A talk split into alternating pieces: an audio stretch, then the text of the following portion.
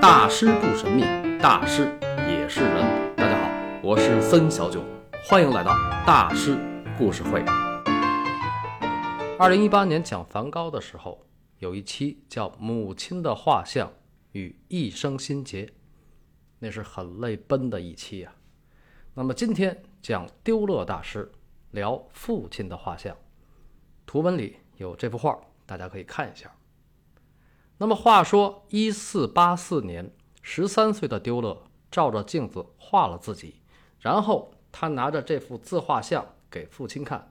当时他说：“以后不想当金匠，要当一名画家。”老丢勒闻听此言，是又悲又喜呀。喜的是这孩子绝顶聪明，若能踏踏实实学手艺，将来必能继承我的衣钵而衣食无忧。但悲的是，孩子，我花那么大功夫教你，不是为了让你干这个呀。老丢落在最初是坚决反对儿子当画家的，因为他是个踏踏实实的手艺人，而手艺人最讲究什么呢？表面看是技术，实际上是师承。其实说起来呢，丢勒也算是世家出身。他打小就在他爸爸的金匠作坊里玩，最起码知道手艺行的规矩是什么。而且在正式拜师学画之前，他至少跟着老丢勒扎扎实实的学了两年。这个经历对他日后成为艺术大师非常重要。为什么呢？文艺复兴时期。金匠的社会地位不如画家，但当时的很多大画家一开始学的都是金匠，因为好就业。咱们今天看那个时期的绘画，比如米开朗基罗的西斯廷教堂天顶画啊，达芬奇的《最后的晚餐》，波提切利的《维纳斯的诞生》，那些个都是教皇、国王、大贵族才能发的活啊。这种政府采购的项目一年能有多少啊？所以从生存角度讲，当个金匠比当个画家要实惠得多，因为他的技术面比当画家要广。当金匠，你不光要会设计造型、画图案，你还得懂得敲铜打铁、玩金弄银啊，就是材料运用。那这还得具备一定的化学知识，虽然那时候并没有化学这个词儿啊，当时叫炼金术。那么这一整套的技术流程、经验心得，老丢乐都一板一眼的教给儿子，同时每个环节、每个细节也一板一眼的盯着他。盯什么呢？手艺是吃饭的本钱，认真点做，做不好打手罚站，不许吃饭。哎呀，这样的家长太恐怖了。养不教，父之过；教不严，师之惰。老丢勒与小丢勒既是父子，更是师徒。所谓一日为师，终身为父。何况本来我就是你爸爸。这个师徒制不光是中国古代的传统，也是欧洲古代的传统啊。尤其在文艺复兴盛期，而老丢勒为师为父，对儿子固然很严。但他们的关系比起那个时代的师生关系还好点儿。那年头，欧洲的师生关系那才叫一个狠呐！比如大文豪莎士比亚，这个莎士比亚小时候在英国上的那个学校叫斯特拉特福国王新校，那斯特拉特福国王新校的老师还动鞭子呢，懂得怎样鞭打学生。是国王新校通过教师资格认定的一项标准。你看这啊，万恶的旧社会体罚学生。嗯，国王新校当时可比伊顿公学还要牛啊！而莎士比亚生于一五六四年，他比丢勒晚生了将近一百年。丢勒是生于一四七一年。啊，这就是欧洲十五、十六世纪的中小学教育。呃，所以说丢勒小时候呢，他爸爸对他的那种管教其实还算好，而丢勒也没有记恨他的父亲，有图为证。咱们看丢勒为父亲画的这幅肖像，这幅画作于一四九零年，当时老丢勒六十三岁。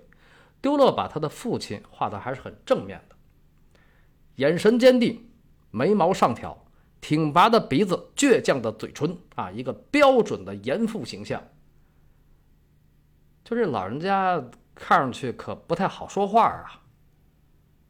对，为师为父，教你做人，传你手艺，就不能好说话，不然就是逗你玩儿。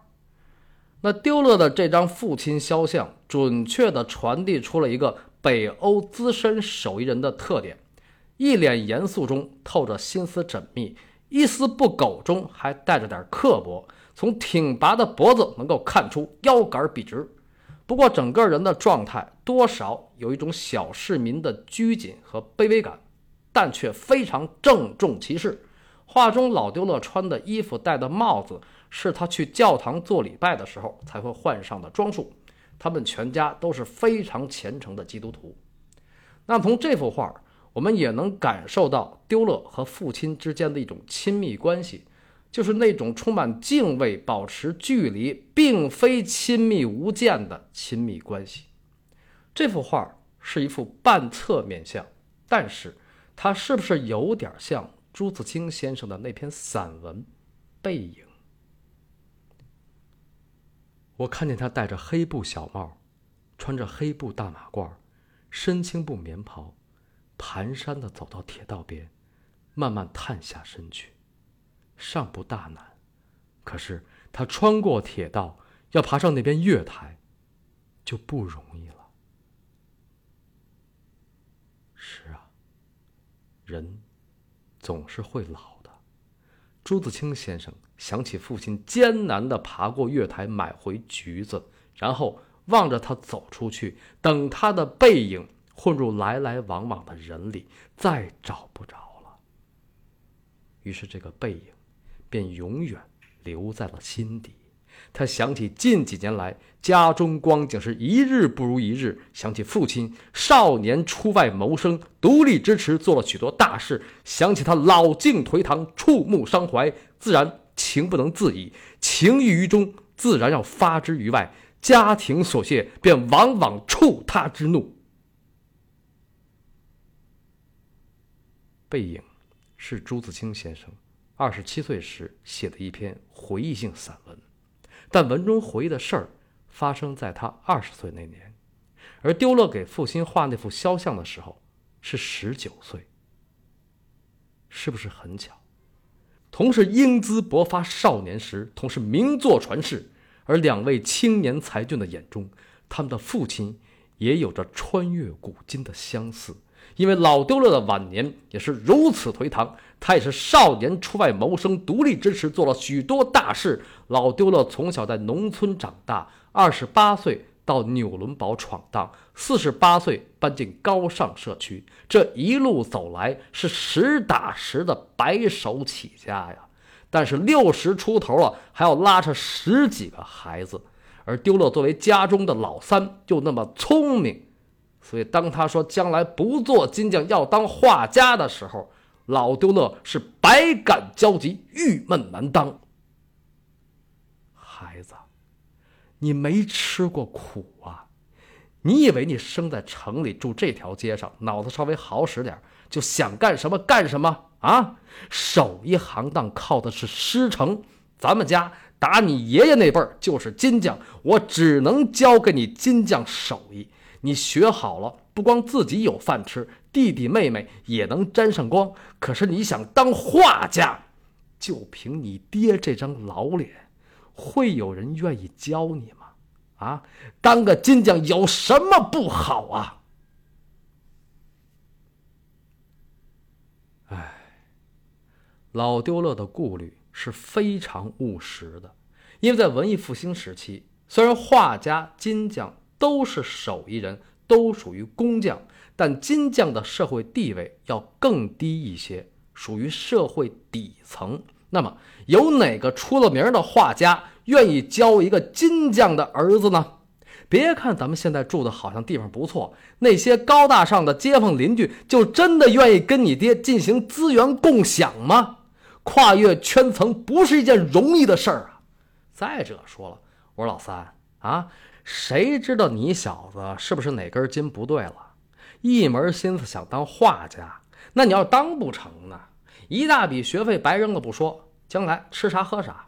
年轻人一寸光阴一寸金，就这几年一晃悠就过去。所以啊，别好高骛远，该干嘛干嘛吧啊！于是之后大约两年，老丢了都没有搭理儿子这个茬儿，继续盯着他做金匠手艺。那丢乐当然不爽了，也和父亲爆发过几次争吵，但他们之间不像梵高跟他爸似的那么剧烈。因为德国男人本来就性格深沉，何况老丢了那种资深的手艺人，少说话多做事儿是基本素质。一个手艺人永远得想着先把手上的活干好，啊，别那么多废话。那这个呢，就是易中天先生说的。那么父母要做的事情不是导师，他需要做的是什么呢？样子是样子。对父母要做的是样子，也正是因为父亲的这种样子，丢了对于当画家的人生选择，并非是出于功利之心，因为从小耳濡目染的经历让他早就明白，无论当画家还是做金匠，首先都得有个好手艺。